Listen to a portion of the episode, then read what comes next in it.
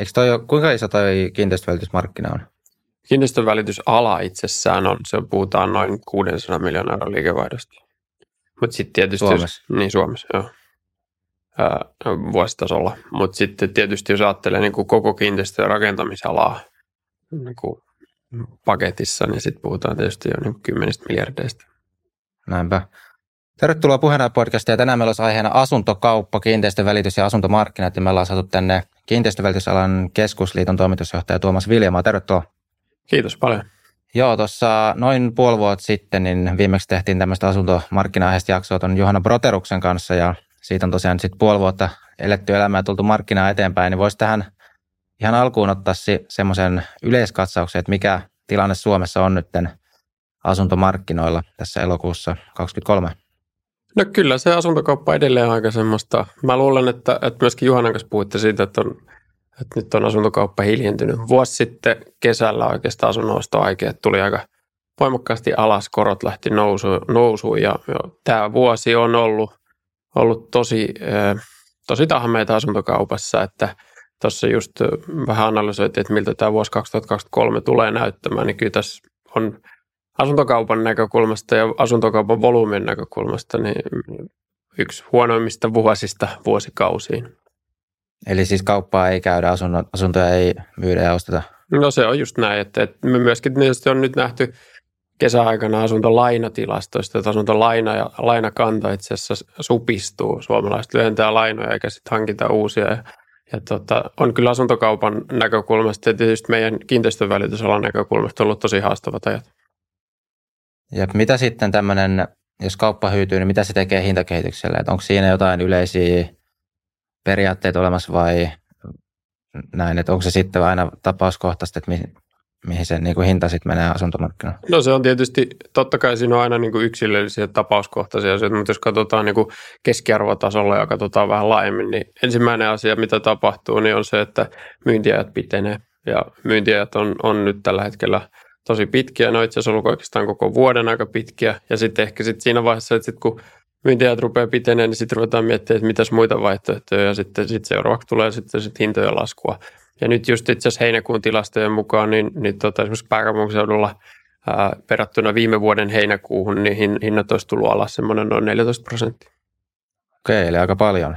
No vuodessa aika paljon, mutta sitten voisi sanoa, että se suurin pudotus oli ehkä sitten jo tuossa tuossa niin alkuvuoden osalta ja sitten voisi sanoa, että tämä niin kuin vuosi 2023 tässä suurimmissa kaupungeissa se on ollut aika tasasta, se, se hintakehitys on pysynyt aika vakiona, mutta sitten toisaalta se toinen näkökulma siinä, että asuntokauppa on käyty myös tosi vähän ja nyt oikeastaan niin kuin heinäkuussa oli vähän sitten isompi, isompi droppi asuntojen hinnoissa, että ehkä tässäkin on vähän ollut sitä, että myyntiaikoja on venytetty ja sitten yritetty etsiä sitten, että mutta sitten täytyy, että tällä hinnalla sitten ei mene. Ja oikeastaan asuntokaupan niin kun, onnistumisen kannaltakin se realistinen ja järkevä hinnoittelu on tosi olennaista, ettei ne, ne myyntikohteet ja asunnot jää niin sanotusti happanemaan.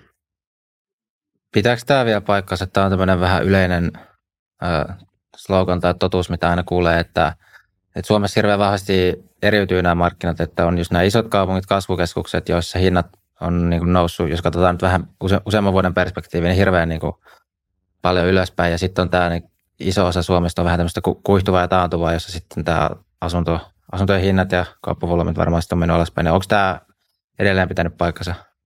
Kyllä se pitää paikkaansa. Ja tietysti voisi, ehkä me itse ajattelen sillä tavalla, että me ollaan nyt sellaisessa vaiheessa, että puhutaan tosi paljon koroista, puhutaan inflaatiosta, puhutaan kustannusten noususta ja sitten siitä, että asuntokauppa – on, on hidastunut ja käy, käy tosi hitaasti.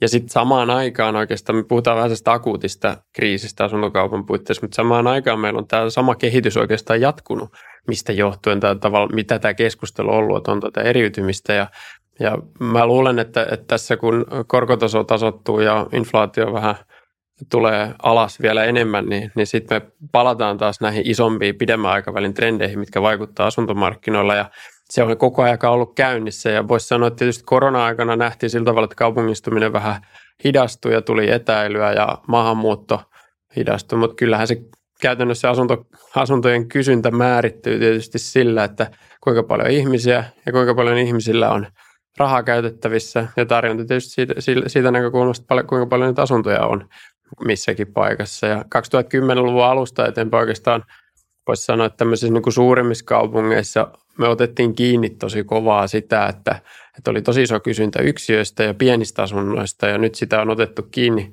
kiinni tässä oikeastaan kymmenen vuoden ajan ja nyt ehkä jopa keskustelu on vähän sitä, että rakennettiinko jopa tämmöisiä pieniä asuntoja liikaa, että, että nyt kun katsotaan, että minkälaisia määriä on myymättömiä asuntoja tai vuokralla olevia asuntoja esimerkiksi pääkaupunkiseudulla, niin, niin tietysti tätä keskustelua on myöskin hyvä käydä.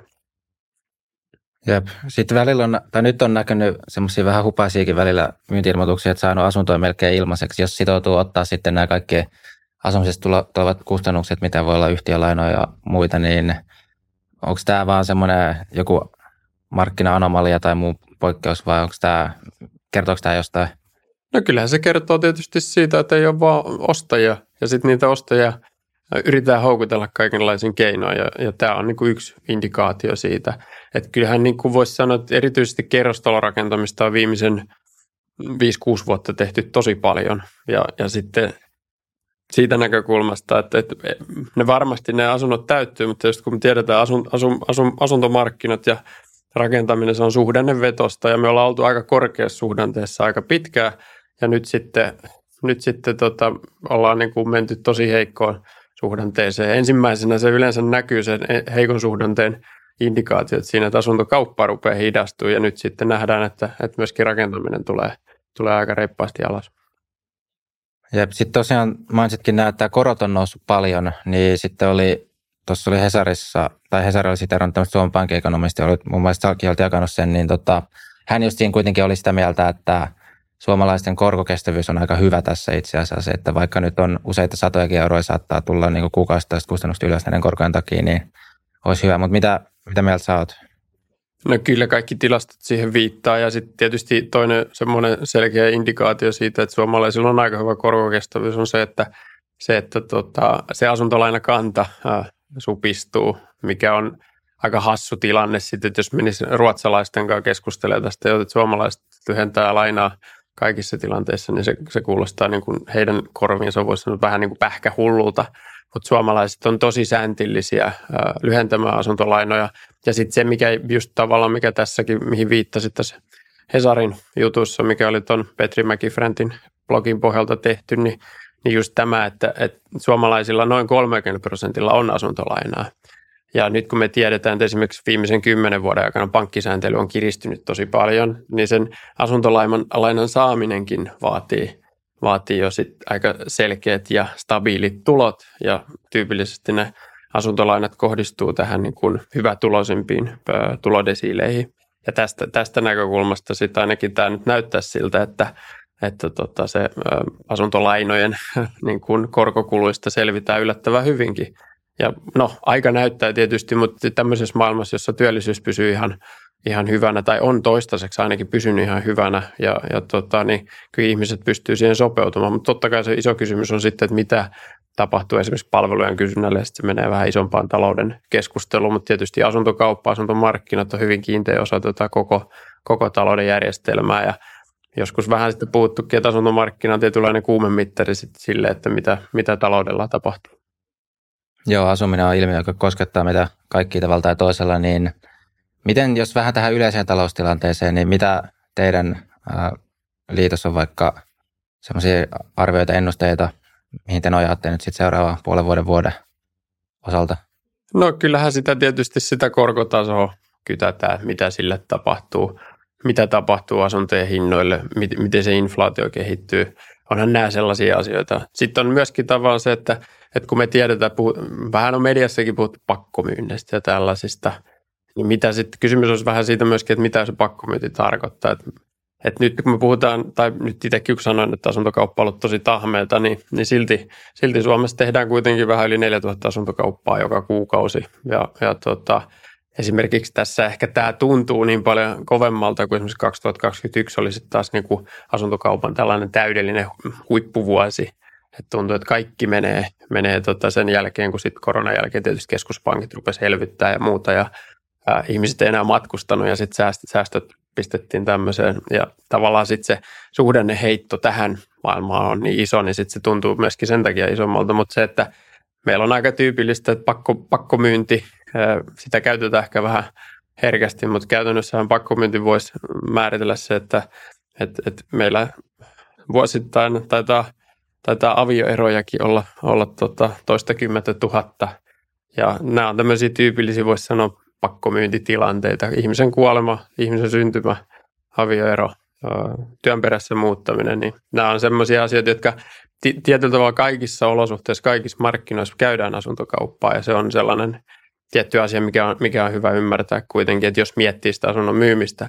Ja sitten jos miettii tätä seuraavaa puolta vuotta, niin ei ne suomalaisten asumishaaveet tai asuntotarpeet tai tämän tyyppiset asiat ole mihinkään, mihinkään hävinnyt, että se voi hyvinkin olla, että, tämä, että sitä kysyntää on ja sitten se lähtee, lähtee tuossa jossain vaiheessa purkautumaan. Ja tyypillistä asuntokaupassa on tällaisia ketjuja, jotka syntyy. Ja nyt, nyt ne tavallaan ne ketjuja ei ole käynnissä ja jostain se pitäisi lähteä, niin sitten se asuntokauppa palautuu vähän korkeammille tasoille. Näinpä. Miten sitten, jos miettii vuokramarkkinaa, vuokralaisen markkinaa, onko tämä heijastunut sitten sinne puolelle vuokralaisiin? No se varmasti on ja yksi asia ehkä varmaan tässä korkojen nousussa on myöskin se, että että jos asuntomarkkinat toimii hyvin, että meillä on omistusasuntomarkkina, sitten on vuokramarkkina, ja nyt kun korot noussut niin voimakkaasti, asumismenot on niin kuin omistusasumisen puolella noussut niin voimakkaasti, niin tavallaan sellainen looginen siirtymä sitten, että – jos ajatellaan, että ihminen on, on tällainen niin kuin ekonomisesti ja talousajattelun kannalta järkevä ihminen, niin sitten se, sit se katsoo, että hetkinen, nyt olisi vuokralla asuminen järkevämpää kuin omistusasuminen. Ja tämä on varmaan yksi tekijä, mikä vaikuttaa siihen asuntokaupan määrään. Että varmasti vuokramarkkinoilla ja varsinkin me tiedetään, että esimerkiksi perheasunnoilla, vähän isommilla vuokra-asunnoilla on ollut tosi kovaa kysyntää nyt ja se vähän viittaisi siihen, että sit niitä ostoaikeita ehkä ehkä lykätään tai mietitään sitä asumismuotoa eri tavalla. Ja varmaan tämä on osa tekijä myöskin tähän kaupungistumiseen, että, että sitä vuokra, vuokra-asuntoa ja vuokra-asumista pidetään sitten entistä kiinnostavampana vaihtoehtona. Mutta se, että vuokramarkkinoilla tietysti toinen kysymys on sitten tämä, tämä mistä puhuinkin, tämä voimakas asuntotuotanto, josta aika iso osa on, on tietysti ne vuokrapuolelle.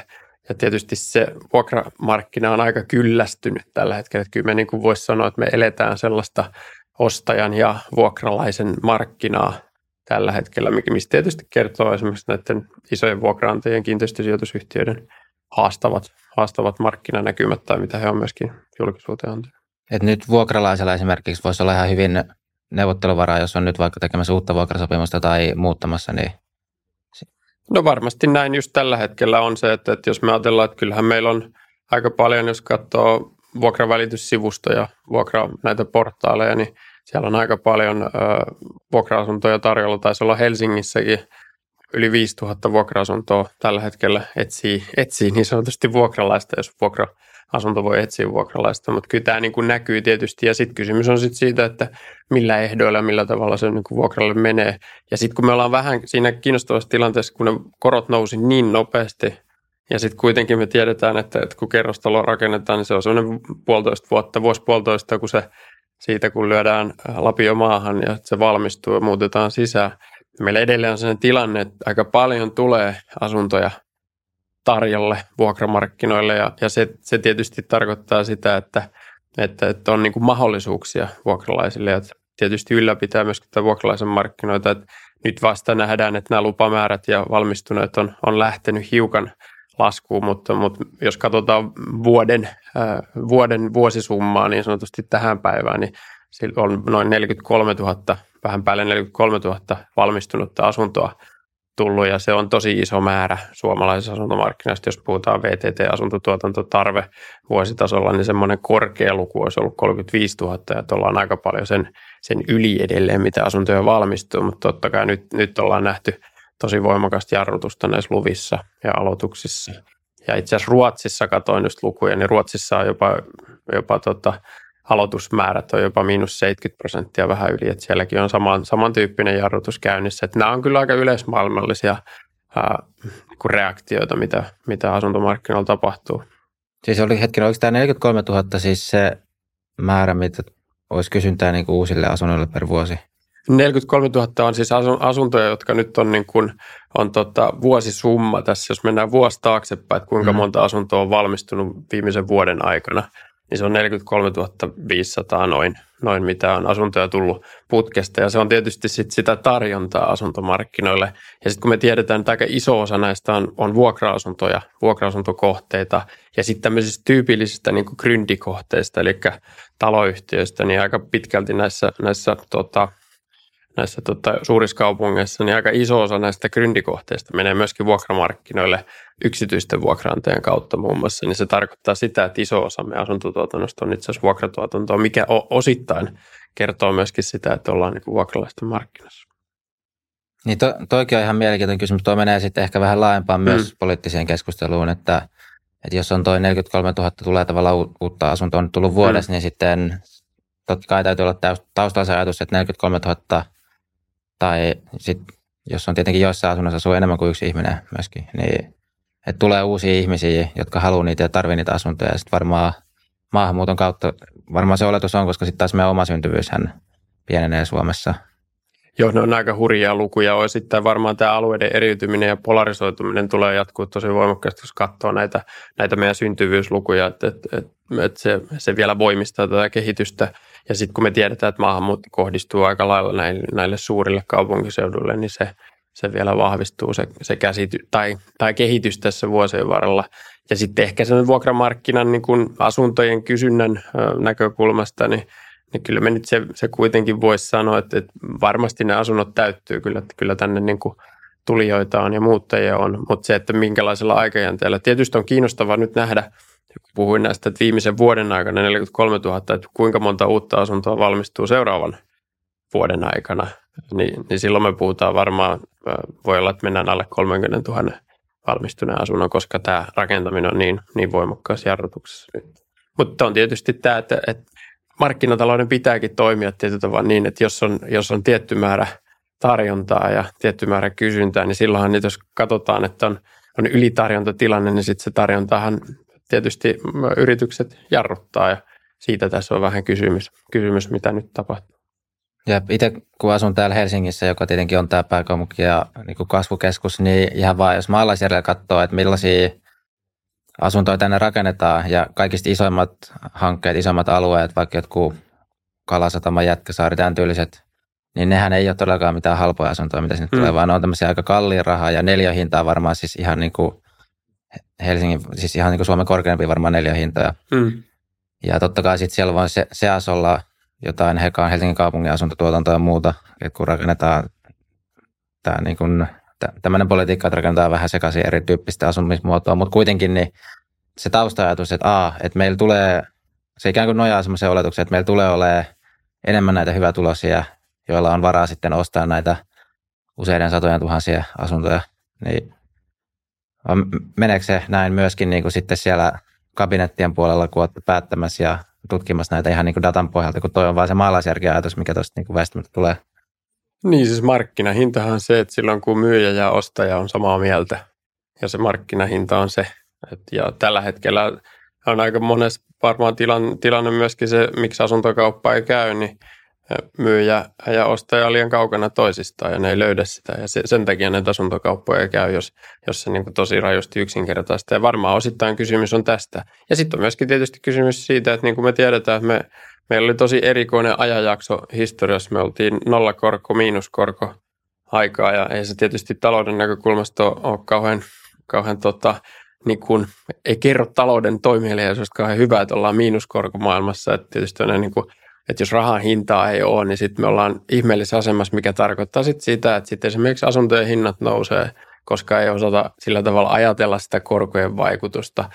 Voi olla, että, että näin on joillekin ehkä käynyt. Että tietysti jos miettii vaikka nyt tämmöistä niin asumista tai asuntosijoittamista, omistusasunnon ostamista, niin totta kai pitäisi aina jollain tavalla miettiä sitä, että mikä on se korkoriski ja mi- mitä se korkoriskin realisoituminen tarkoittaa. Ehkä omistusasuntopuolellahan se – siinä on tietynlainen turva siinä korkoriskissä, koska pankit on velvoitettu stressitestaamaan kotitaloudet sitten tällä kuudella prosentilla, mikä on varmasti yksi asia, mikä puhuttiin aikaisemmin siitä, että kotitaloudet näyttää kestävän aika hyvin tätä korkojen nousua tälle 4 prosentin 12 kuukauden Euribor-tasolle, mutta se, että, että mikä, no varmasti auttanut sitä, mutta sitten kysymys on just siitä, että ollaan, onko niin kuin No onko korkoriskiä sitten otettu huomioimatta kunnolla, mikä sitten taas nollakorkot on ehkä niin kuin nostanut niitä asuntojen neljöhintoja sellaisella tasolla, mikä ei ole. Ja nythän voisi sanoa kyllä, että viimeisen vuoden aikana on kyllä ollut käynnissä myös Helsingissä tällainen asuntojen hintojen korjausliike. Että jos, no ehkä vielä sitä, että jos ajattelee, että tuskin punavuoresta löysi, löysi yksiöitä alle 200 000, mutta nyt löytää. Ja se on tietysti eh, tämä niinku reaktio siihen, että mitä, mitä tota, tämä korkojen nousu on tehnyt. Näinpä. Miten sitten teidän alalla, jos miettii vähän siis teidän alan semmoista sisäistä peliä ja kilpailua, että siis mä oon ymmärtänyt, että teidän alakin on vähän semmoisia perinteisempiä toimijoita ja sitten on tämmöisiä ehkä vähän startup-omaisempia, uuden tyyppisempiä malleja, niin onko tämä nyt sitten tämä asuntomarkkinan pieni tai kaupan asuntokaupan taantuminen iskenyt teidän alan sit sisäisesti jotenkin? No tietysti sitähän aina sanotaan, että sit kun on huono, huono tilanne, niin sitten markkinaa ehkä jaetaan vähän uudelleen. Varmasti on ollut, mutta ehkä sellainen selkein indikaatio sitä, että, että kiinteistövälitysalalla on tosi vaikeaa se, että, että ollaan arvioitu, että semmoinen noin 20 prosenttia, 15-20 prosenttia kiinteistövälitteistä on poistunut alalta. Että tämä on, tämä on aika sitten kuitenkin puhutaan provikka palkasta ja tietysti, tietysti se, että jos sä et tee asuntokauppoja, niin sitten ei tule palkkaakaan ja, ja nyt ollaan kyllä aika monel, moni kiinteistövälittäjä on tässä jo aika pitkään ää, kitkuttanut säästöillä ja, ja tota, pienemmillä ansioilla ja, ja se, se, tietysti on sellainen asia, mutta tietysti huonommassa asuntomarkkinatilanteessa, asuntokauppatilanteessa kysymys on myöskin sitä, että miten yritykset, kiinteistövälittäjät voi, voi tota, kehittää niitä omia prosessejaan ja, ja parantaa asiakaspalvelua. kiinteistövälittäjän työ on, se on niin monipuolista, että siinä voi myöskin tietysti erikoistua, että voi, että voi olla tällaisia, joka myy vaan niin kuin metsäpalstoja ja sitten on niitä, jotka myy niitä punavuoren yksiöitä ja sitten on niitä, jotka myy omakotitaloja ää, Lahdessa tai, tai, tai tota, Somerolla tai jossain muualla. Et tässäkin niin kuin kiinteistövälitysalalla on niin kuin monenlaisia vaihtoehtoja, mutta kyllä niin kuin yle, isossa kuvassa tietysti se, se, että kun asuntokauppaa käydään vähemmän, niin se myöskin tarkoittaa sitä, että, että liikevaihto laskee ja sitä kautta henkilöstömääräkin on, on nyt ollut laskussa. Niin eikö se ole aika volatiili ala sillä että siellä pystyy, tai se vaikka haitari, kuka hyvin pystyy tienaamaan, aika iso? No se on, se on tietysti se, että, että jos mietitään tämmöisiä mediaaniansioita kiinteistövälitteillä, niin puhutaan noin 40 000 eurosta vuodessa, mutta se vaihteluväli on tietysti tosi iso. Että et on niitä, niitä sitten, jotka tienaa tosi vähän, jos, jos saat vaikka yhden kaupan kuukaudessa tai yhden kaupan kahdessa kuukaudessa tai jotain tämän tyyppistä. Ja sitten on niitä, jotka voi tienata tosi hyvinkin, jos, jos tota, äh, menee, menee niin sanotusti hyvin. Ja kyllä niin kuin on se markkinatilanne mikä tahansa, niin kyllä sitten hyvät kiinteistövälittäjät pärjää ja, ja, ja tota, menestyy kuitenkin. Niin kuin sanoin, että, että vaikka, vaikka markkina on ollut tosi tahmeita, niin kyllä me silti on yli, yli 4000 asuntokauppaa kuukaudessa kuitenkin Suomessa tehty. Näinpä. Sitten jos vähän menisi tämmöiseen asun, asuntokautta kiinteistöpolitiikan puolelle ehkä myös pikkasen. Sä oot kokoomuksessa myös kunnanvaltuutettu, eikö näin? Olin kunnanvaltuutettu jo 2000, 2017. Joo. Jätin Turun, Turun ja, ja tämmöisen niin kuin päivän politiikan, mutta TPS on edelleen sydämessä. Tietysti. Joo, joo, se on ehkä niin kuin hyvä mainita sitten myös tuonne yleisen suuntaan, että joo. tavallaan, että mistä ehkä mahdollisesti suunnasta myös kommentoi tätä mutta nyt tuli siis tämä uusi hallitus, niin mm. onko siellä hallitusohjelmassa ollut jotain semmoista, vaikka teidän liiton näkökulmasta, mihin, tai mitkä, mitä havaintoja huomioita te olette tehnyt sieltä liittyen nyt sitten just näihin kiinteistöihin ja asuntomarkkinoihin? No varmasti siis tämmöisiä asioita. Mä oon itse sanonut tuossa, että oikeastaan niin kuin edellisten hallitusten yksi suurimpia virheitä, joka on yksi syy siihen, että myöskin, että suhdannekuoppa on näin syvä, että me ää, Suomessa tehtiin sellaista päätöksentekoa, että me tätä valtion tukemaa vuokra-asuntotuotantoa kiihdytettiin korkeasuhdanteessa, mikä sitten nosti myöskin näiden aravuokra-asuntojen hintoja ja vuokria, koska se perustuu tähän omakustannusperiaatteeseen ja sitä kautta itse asiassa niin kuin tietyllä tavalla niin kuin kiihdytettiin sitä tosi voimakasta suhdannetta ja nyt sitten tämä, tämä krapula on aika voimakas niin kuin tällä hetkellä. Ja sitten tavallaan sen hallitusohjelman iso, iso asia mun mielestä se, mikä on järkevää, on se, että – että tehdään enemmän tilaa toimiville asuntomarkkinoille, ettei tämä asuntotuotanto olisi niin tukisidonnaista ja tukiriippuvaista ja se, että jos me tuetaan ihmisiä, niin se, niitä sitten tuetaan niin kohdennetusti ja niille, ketä se, ketkä sitä apua tarvitsee. Että, että tavallaan asuntopolitiikassa ehkä viime vuosina mennyt vähän se sekaisin, että ollaan menty asuntotuotanto edellä ja tietyllä tavalla niin elvytetty elvyttämällä. Ja, ja tämä, on, tämä on mun mielestä iso virhe, virhe ollut, no asuntopoliittisen mun mielestä niin kuin päätöksenteon suurimpia virheitä. Nyt tämä hallitusohjelma, siinä on niin paljon mun mielestä hyviä kirjauksia siitä, että, että tätä asuntomarkkinoiden toimintaa pyritään kehittämään ja se, että se asuntomarkkinat toimisi paremmin, niin, niin siinä on hyviä, hyviä tavoitteita paljon siinä. Ja ehkä sitten just tavallaan tämän ARA-tuotannon roolin parempi kohdentaminen siihen, että sillä tehdään asunnottomuustyötä, ää, se, ne tuet kohdistaa enemmän erityisasumiseen. Nämä on tietysti hyviä asioita. Suomi on lainen mallioppilas tässä asunnottomuustyössä, mutta ehkä välillä poliittinen päätöksentekijä unohtaa, että, että kysymys on oikeastaan siitä asuntojen kokonaistarjonnasta, eikä sitten niinkään siitä, siitä tota ARA-vuokra-asuntojen tuotannosta. Ja meillä on aika paljon Suomessa kaupunkeja ja isoja kuntia, jossa, jossa itse asiassa markkinaehtoinen vuokra on, on jopa edullisempi kuin tämä ARA-vuokra. Ja se on, se on tietysti niin kuin järjestelmän kannalta haastava. Ja kuulostaa vähän huonolta merkiltä, Joo. jos noin päin on. Voisi vielä itse asiassa avata, että miten se ARA tuotanto, tai mikä julkisen sektorin rahoitusosuudet ja näet, miten se oikeastaan niin kuin toimii? No sille, ARA-tuotantohan toimii sillä tavalla, että valtio antaa, antaa korkotuki, korkotuen sille ja sitten se antaa valtion takauksen. Sitten siinä on ehtoihin kuuluu muun muassa se, että, että kunta, kaupunki antaa edullisemman tontin ja se alennus voi olla vaikka 50 prosenttia tai 60 prosenttia siitä markkina, markkinavuokrasta ja sitten voisi sanoa, että noin esimerkiksi Helsingissä on, on sellainen, että noin vähän reilu puolet on tällaista, ää, miten nyt sanoisi, niin kuin tuettua tuotantoa, jos siihen lasketaan muun muassa hitas ja välimalli mukaan. Sitten on ARA-tuotannossa 40 vuoden korkotuki, lainajärjestelmästä 10 vuoden korkotuki, tämmöinen niin sanottu lyhyen koron malli. Ja tota, nämä on oikeastaan sillä tavalla, että jos ajattelee, että Suomessa on noin miljoona vuokra-asuntoa, niin voisi sanoa, että, että, että pitkässä, pitkällä aikajänteellä vähän yli puolet on tämmöisiä ARA kautta ARA-rahoitteisia. Ja tällä hetkellä voisi sanoa, että näillä ARA-toimijoilla on noin kolmasosa kaikista Suomen vuokra-asunnoista. Eli siis jos on tämmöinen rakennuttaja, niin se saa valtiolta sen korkotuen ja sitten kunnalta edullisemmin sen tonti? No käytännössä niin, että se rakennuttajan pitää täyttää nämä ehdot ja hakea sitä ARAN valtuutusta sille korkotukilainalle.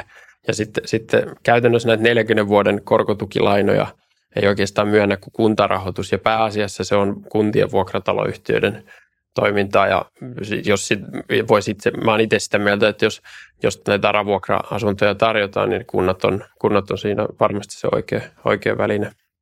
Ja ne sitten heijastelee halvempaa asumisen hintaa niin kuin no, pääsääntöisesti? No, siis se on käytännössä näin, ja sitten esimerkiksi VAT on tehnyt aikanaan sen tutkimuksen, jossa me puhutaan tosi paljon näistä asumistuista, yleisistä asumistuista, mutta esimerkiksi pääkaupunkiseudulla se, se tota, yleinen asumistuki, niin se on, tota, se on suurin piirtein vastaava summa, kun me tuetaan asumista näiden ARA-vuokra-asuntojen kautta.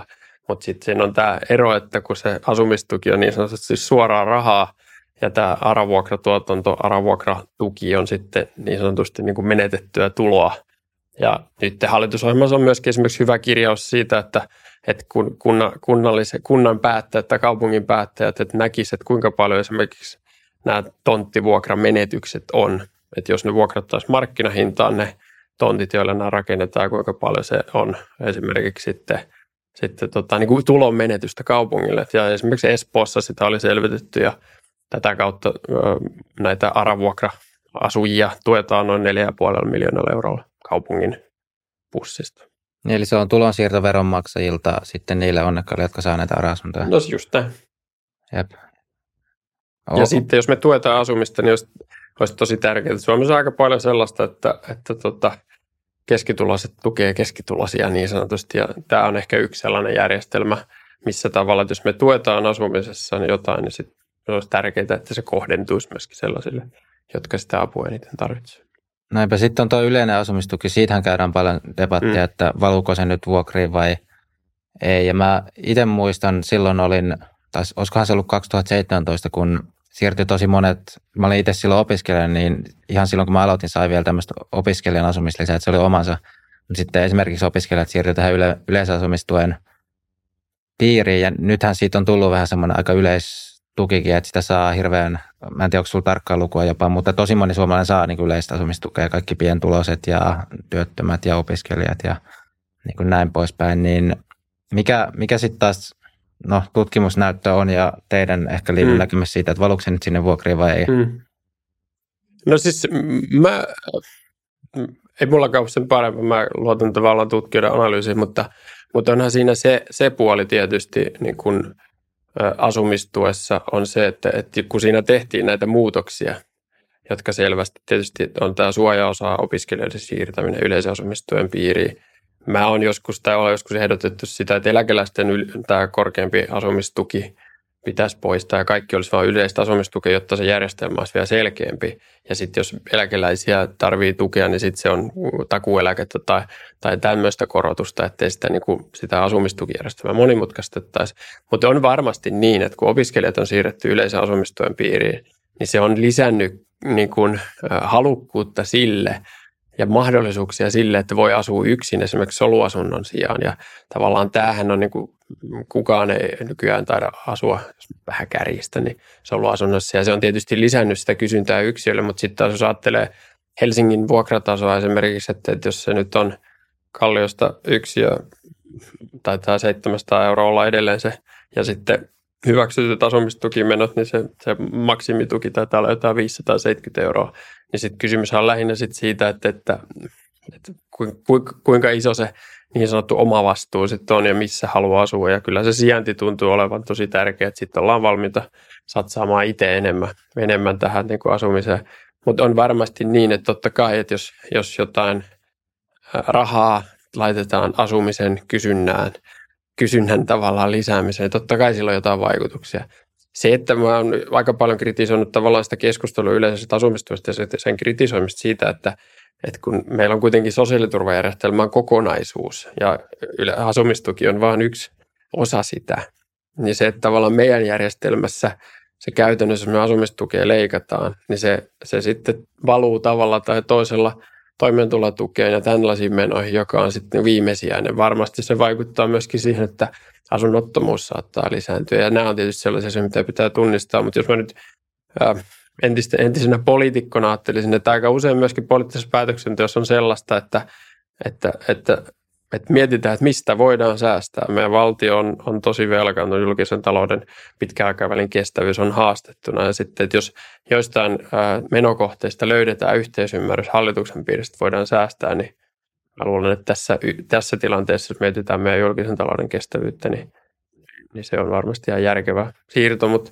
niin kuin sanoin tuossa aikaisemmin, että kyllä mun mielestä ne kysyntätuki, yleinen asumistuki on huomattavasti parempi, demokraattisempi, reilumpi kuin tällainen aratuki, joka on sitten niin kuin seinien tukemista eikä ihmisten tukemista. Niin, että kuitenkaan se yleinen asumistuki ei ota kantaa kantaa niin kuin periaatteessa kuka se on? No se, se on, yleinen asumistuki on sillä tavalla reilu, että se ottaa kantaa siihen, että minkälaiset tulot sulla ja minkälainen sun elämäntilanne on. Ja sitten jos miettii opiskelijoita ylipäätään ja asumistukea muutenkin, niin se asumistuki, yleisen asumistuen jakso on aika lyhyt, mitä asumistukea tyypillisesti nostetaan. Ja, ja suuri osa niistä on opiskelijoita myöskin. Että tavallaan siinä on niin kuin sellainen, että tietyllä tavalla, jos me mietitään sosiaaliturvan, pitäisi olla sellainen trampoliini, johon ei jäädä niin kuin killumaan. Ja asumistuki tietyllä tavalla, e, niin kuin tämän, koska ne jaksot on niin lyhyitä, puhutaan keskimääräinen jakso taitaa olla kaksi vuotta, mitä yleistä asumistukea esimerkiksi otetaan. Ja se jakso on niin lyhyt, niin tavallaan siitä näkökulmasta voisi ajatella, että se toimii niin kuin sosiaaliturvan pitäisi toimia. Ja sitten me tiedetään, että toimeentulotuki on vähän sellainen sitten taas tällainen niin kuin säkkituoli, johon sitten rojahdetaan ja sieltä ei oikein pääse ylös. Et me tarvittaisiin meidän sosiaaliturvaa enemmän elementtejä, tämmöisiä trampoliinimaisia ja, ja sen takia yleinen asumistuki on, on, on mun mielestä sosiaaliturvan yksi parhaimpia puolia, mutta sitten hallituksen piirissä on selvästi mietitty, että tämä on nyt sellainen asia, mistä pystytään säästämään. Niin sit, totta kai, mm. Nyt on tulossa jotain leikkauksia, ei, ilmeisesti ei ole tarkkaan noita vielä summia, mutta se oli ohjelmassa että... Joo, siis kyllähän mä itse ainakin ymmärsin, että, että kahdesta, kahdesta, kahdesta ja puolesta sellaista miljoonasta ehkä se puhutaan. Että tietysti kokonaisuus, kokonaissumma asu, yleisessä asumistuessa on jo sitten sitä yli kahden miljardin luokkaa. Että totta kai se on iso kuluerä ja sitten kun mietitään säästöjä, niin kuin ymmärrettävästi valtion täytyy sopeuttaa, niin sitten mietitään niitä isoimpia kulueriä, että mistä voisi säästää. Niin mä, lu- mä luulen, että se siinä on, että aika monet tämmöiset, jotka tekee vaikka osa-aikatyötä tai sitten alustatalouden piirissä, niin niille se yleinen asumistuki saattaa olla jonkinnäköinen kannustinloukku just sen takia, koska mun mielestä sitä saa vielä, vaikka sun tulot olisi jotain yli tuhat euroakin brutto, niin sä saat jonkun verran sitä, niin sitten se kannustinvaikutus siinä on, tai se, tavallaan se marginaalivero, mikä siitä ikään kuin tulee. Joo, ja sitten erityisesti kyllähän se niin kuin yleinen asumistuki vielä, niin kuin jos vielä yhden pointin tähän asiaan ottaa mukaan, niin, niin siinä on vähän sellainen, niin kuin, ää, mitä varsinkin ekonomistit tietysti tunnistaa, että siinä on niin kuin, se on vähän sellainen kuin eh, suurten kaupunkien matalapalkkatukijärjestelmä samalla. Et se on vasta noin 2200 euroa bruttotulot, kun asumistuki leikkaantuu pois. Sitten siihen liittyy myöskin tällainen, tällä hetkellä tällainen 300 euron suojaosa, ja sitäkin ollaan poistamassa. Ja mä en ole, se, se suojaosan poistaminen ei välttämättä mun mielestä kauhean järkevä ratkaisu, koska se, se myöskin tietysti mahdollistaa edes joitain töiden vastaanottamista. Se, mikä aikanaan ehkä tapahtui silloin, kun se suojaosa poistettiin, tai suojaosa tuotiin siihen tai laajennettiin sitä, niin se, se vähän aikanaan laskettiin väärin ja ei, ei tajuttu sitä, että se tietysti lisää asumistukimenoja ja sen piiriin tulee lisää ihmisiä. Mutta kiinteistövälitysalan keskusliiton näkemys periaatteessa on, tai te pidätte yleistä asumistukea ihan hyvän asiana?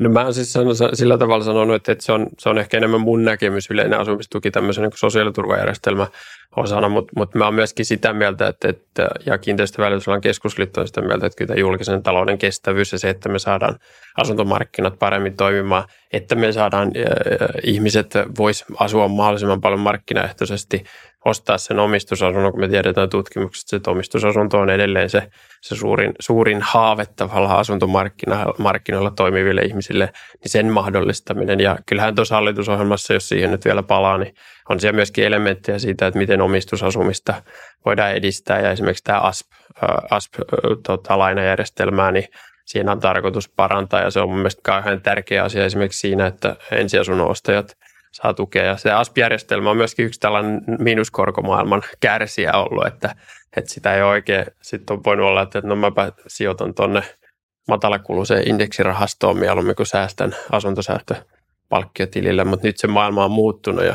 ja kyllä mä kehotan kovasti kaikkia tutkimaan sitä, että ryhtyisi ASP-säästäjäksi ja hienoa olisi vielä, jos siinä hallitusohjelmakirjauksen mukaisesti ne ikärajat poistettaisiin, että sitä voisi sitten jo aika pienestä ruveta säästämään ASP, ASP-lainaa varten. Niin tietysti sunhan pitää, jos on rationaalinen ihminen tai sijoittaja, niin sit mm. sitä ASPihan pitää verrata muihin sijoituseriin. Just näin. Tuotto, mm. että osakkeet nyt käsittääkseni edelleen porskuttaa kuitenkin aika hyvin myös. Että. Niin, siis se on, se on ehkä, tietysti se on vähän sama juttu, jos korot on noussut ja sekin varmaan tämmöisen niin kuin sijoitusasuntojen kysyntää vaikuttaa myöskin tietysti sen, että, että, että aina on vaihtoehtoja. Ja sitten jos on enemmän vaihtoehtoja, niin sitten voi miettiä, mutta tietysti ASP ASP-lainajärjestelmässä tietysti siinäkin on tämä korkotukielementti, joka tekee sitten huomattavasti houkuttelevamman niin kuin tässä olosuhteessa, kun korot on, on noussut. Ja se on, voisi sanoa, että suhteellisesti, jos puhutaan niin kuin eri sijoitusmuodosta ja niiden ää, riski, riskipitoisuudesta tai riskittömyydestä, niin, niin siinä on kyllä aika, aika voisi sanoa, että lähestulkoon riskitön ja hyvä pitkän aikavälin sijoitus. Näinpä, onko meillä tämä asuntolainamarkkina ja tämmöinen rahoituspuoli, niin onko se vakaa, että ei, onks, vai kuuluuko sieltä jotain huonoja uutisia? No meillähän pankit on tosi hyvässä kunnossa Suomessa ja, ja sitten voisi sanoa, että finanssikriisistä jos lähtee liikkeelle, niin silloinhan tietysti nämä Yhdysvaltain asunto subprime-kupla niin kuin laajeni oikeastaan koko maailmaa ja sitten sen jälkeen tavallaan pankkisääntely on kiristetty ja vähän tällaista voisi sanoa tämmöistä palomuuria Euroopassa on tehty Yhdysvaltojen asuntomarkkinoiden kohde ja Suomi on on monella tavalla niin kuin asuntolaina rahoituksen näkökulmasta niin on, on tosi äh, suosittu, voisi jollain tavalla ehkä tänne turvasatama, että kyllähän meidän Suomessa on Euroopan edullisempia lainamarginaaleja ja näin edespäin. Kyllä se tietysti jotain kertoo siitä, siitä meidän tilanteesta, mikä Suomessa asuntolaina lainapuolella. Että kyllä mä niin kuin kannustan kuitenkin sitä selvittämään, minkälaisia asuntolainamahdollisuuksia on, on pankista saatavilla ja se ehkä, mitä voisi sanoa, että finanssivalvonta voisi varmaan niin kuin tässä, tässä maailmassa hiukan nostaa sitä enimmäislainakattoa samalle tasolle esimerkiksi, mikä se nyt on ensiasunnon ostajille. Tämä on nyt sitten tämmöistä niin kuin, vähän niin kuin näppäillä, mutta tällä hetkellä se on niin kuin 85 prosenttia pitää olla siihen omistusasuntoon ja sitten tämä muu osa pitää täyttää sitten muilla vakuuksilla tai, tai säästetyllä rahalla ja sitä voisi ehkä, ehkä miettiä tässä heikon asuntokaupan asuntomarkkinatilanteessa, että sitä voisi nostaa varsinkin kun meidän pankit on niin hyvässä kunnossa ja näyttää siltä, että tässä asuntorahoituksen puolella nämä pahimmat korkoskenaariot ja pankkien luottotappiot ei ole mitenkään erityisesti lisääntynyt. Niin kyllä näitä kannattaisi miettiä myöskin tämmöisen taloudellisen toimeliaisuuden näkökulmasta. Niin vielä isompi osuus sitä velkaa mahdollistettaisiin siinä asunnostus. Niin, siis kyllä se, siinä, on, siinä on vähän, totta kai se on aina, ää, pankkihan aina tietysti yksilökohtaisesti valitsee ja silloin, silloin tietysti omat, omat näkemyksensä, että mi, kenelle se haluaa, kenelle se lainottaa omien riskiprosessiensa kautta, mutta totta kai finanssivalvonnalla on iso, iso rooli siinä, että, että millä tavalla ja ohjeistuksissa, että millä tavalla ja mitä sitten voidaan lainata. Joo, sitten mitä teillä on, jos miettii nyt ihan loppuun sitten vähän pidemmän aikavälin tuloisen näkymiä sitten teidän tätä kiinteistövälitysalan, niin miltä se sitten, oletetaan nyt vaikka, että lähtee talous nousuun tässä joidenkin mm. vuosien sisään taas ja alkaa nousukausi, niin miltä, millaisia markkinoidotuksia teillä on vähän pidemmällä aikavälillä, jos miettii?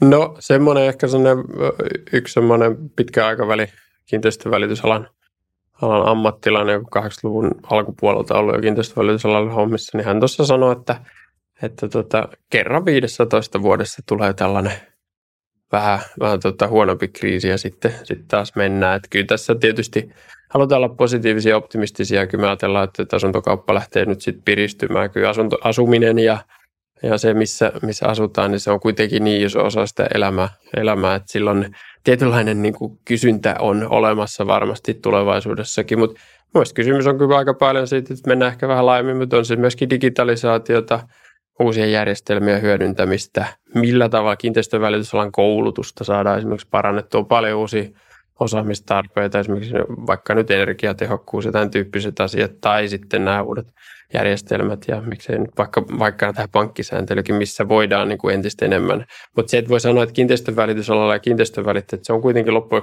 kuitenkin myyntiä ja asiakaspalvelua. Ja ehkä mun oma ajatus ainakin tästä maailmasta on se, että, että ihmiset on valmiita ostamaan asiantuntijapalveluita mieluummin kuin että käyttää vaikka omaa aikaansa siihen, siihen että, että tavallaan mä luulen, että ihmiset ymmärtää että vaihtoehtoiskustannus ajattelun entistä paremmin, että, että käytänkö mä tähän nyt omaa aikaani ja mahdollisesti teen jonkun virheen vai hankinko mä siihen, siihen tota ammattilaisen tekemään sen puolesta, mun puolesta, niin kyllä mä ajattelen, että se menee entistä enemmän siihen, että hyödynnetään palveluja ja asiantuntemusta.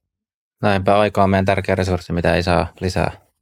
Sinä sen sanoit. Näinpä. Ja sitten on paljon, tosi paljonhan noita tuommoisia startuppeja, siis no ihan lähtien jostain Airbnbistä niin kuin kiinteistöalalle ja asumiseen, niin ja sitten oli joku vitsi, mä nyt en sen nimen muista, mutta joku oli kanssa Jenkeistä, lähtenyt hirveän isoon kasvuun, mikä siis jotenkin mahdollisti, että sä pystyt asumaan eri asunnoissa, että sä laitat sun asunnon johonkin tämmöiseen vähän niin kuin asunnonvaihtopuoliin, sä pystyt asumaan eri jopa maissakin.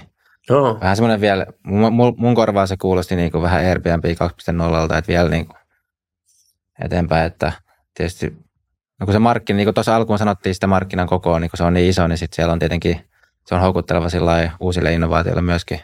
No ehdottomasti, ja kyllähän siis se on niin kuin, se on tietysti asumiseen liittyvät asiat, no, munkin mielestä kuulosti vähän Airbnb 2.0, mutta kyllähän me tiedetään, että, että moneen muuhunkin asiaan tämmöistä samanlaista Airbnb-ajattelua on yritetty, on sitten näitä niin kuin, toimistojen työpisteiden vuokraamista tai tämän tyyppistä ajattelua. Ja kyllä mun mielestä niin kuin kaikilla toimialoilla on se sitten kiinteistöjen välitysala tai ihan mitä tahansa, niin kannattaa olla siltä vaan niin utelias ja innostunut, että minkälaisia uusia – palveluja, vaihtoehtoja ja mahdollisuuksia on. Ja sitten mä sanoisin, että kyllä se on oikeastaan aika monen, kaikkien toimialojen niin kun, tietyllä tavalla velvollisuuskin olla se, että, että on utelias se, että mitä uutta on tulossa. Totta kai meillä on niin kuin erilaisia yrityksiä, erilaisia välittäjiä, jotka erilaisessa niin kuin vaiheessa vaikka työuraansa ja totta kai kannattaa sen niiden omien vahvuuksien kautta sitä rakentaa, mutta kyllä tämä ehdottomasti tämä digitalisaatio, meillä tulee huoneistotietojärjestelmä, on nyt koko ajan ollut käytössä ja se tulee käyttöön. Että jos miettii vaikka nyt se, että, että vihdoin päästään eroon vaikka tästä paperista osakkeista, niin se on hyvä asia. Mitä uusia mahdollisuuksia se sitten vielä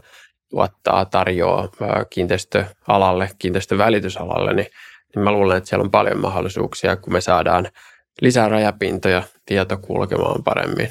Ja niin tota, mä luulen, että, että päästään niin kuin entistä parempaan suuntaan. Näinpä, mulla ei tässä enempää kysymyksiä, ellei, vai tuleeko vielä loppuun jotain, mitä en älynyt tässä kysyä, mitä haluaisit vielä? No ei, tosi, tosi kiva keskustelu.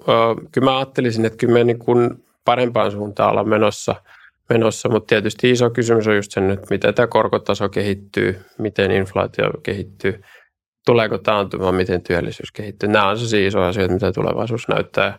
Kyllä mä silti kehotan ihmisiä katsomaan, että olisiko nyt hyvä aika löytää se oma asunto tai mihin sitten ikinä haluaa muuttaa. Että asunnot elää kuitenkin tässä koko muun talouden mukana.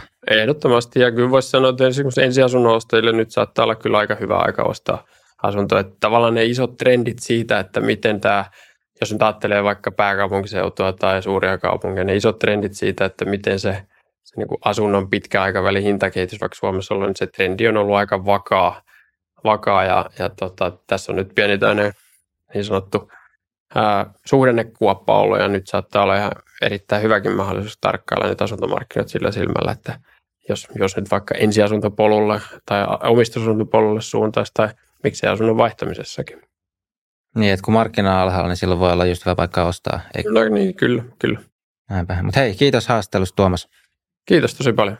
Ja kiitos katselijoille ja kuuntelijoille ja pankaa kommentteja, että oletteko ostamassa itse asuntoa tai mitä te ajattelette asuntomarkkinoista. Ja me nähdään sitten seuraavien jaksojen aiheiden parissa. Moi moi!